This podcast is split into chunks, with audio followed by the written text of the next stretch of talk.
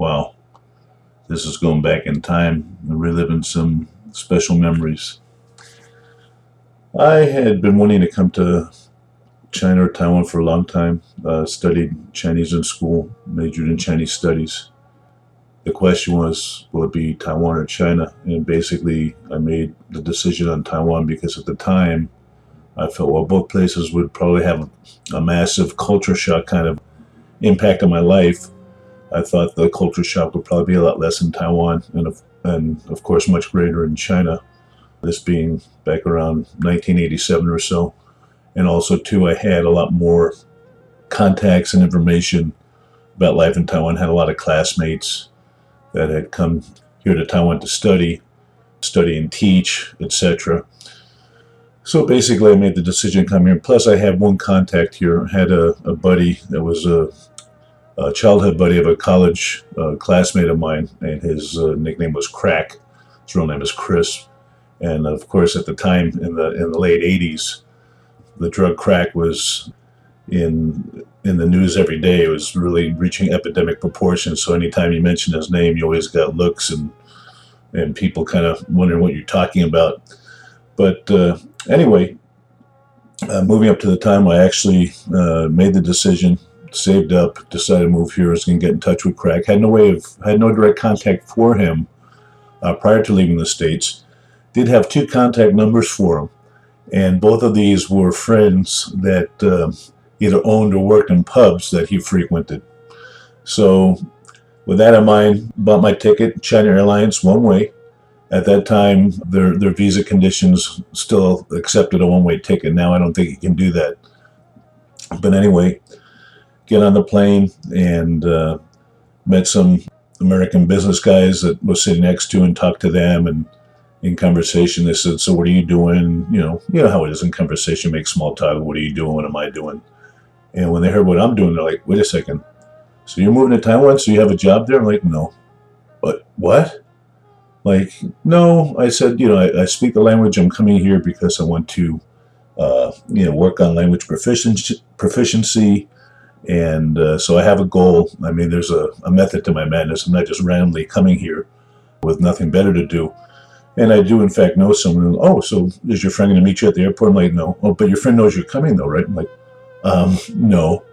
And they're like, you know, their eyes are going saucer size on me, and he doesn't know you're coming. I'm like, no, but I have a couple of contacts from oh some mutual friends. Like, well, yeah, they they uh, own or work at pubs, and then you know I'm getting those weird looks again, and they're shaking their head. But I'm not I'm not worried about it, and uh, found a little bit uh, more about their business, and they're doing something in plastic injection mold tooling, which I didn't know much about, but found out a little bit about.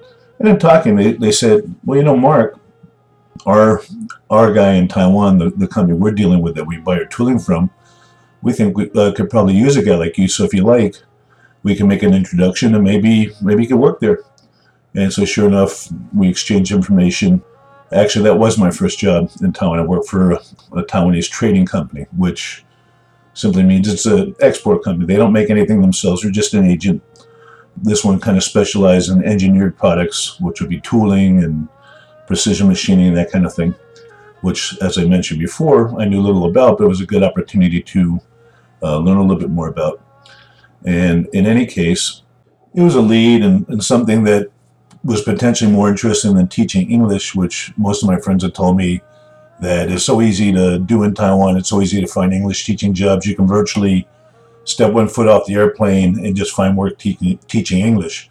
So that's one of the reasons I, I was very confident, uh, knowing that I could achieve my um, Chinese uh, language fluency aims and also sustain myself worst worst case scenario, I can teach English and make a living doing that, and also at the same time look for other opportunities in business, which is what I had experience in, more interest in. So I'd have to say overall that this plane ride and the conversation and just the feeling I had was one of great hope and excitement, as well as being adventure.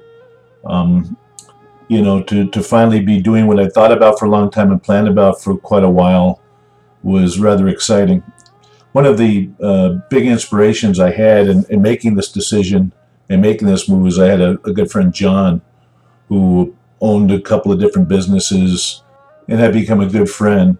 Unfortunately, he got sick from an old army injury that he had. Wasn't able to do very much, and for that matter, towards the end of his life, was pretty much a shut in. So I spent quite a bit of time with him. And we talked about a lot of different things. And one thing he said, Mark, you know, I know you have this dream, and I really encourage you to make a move on it.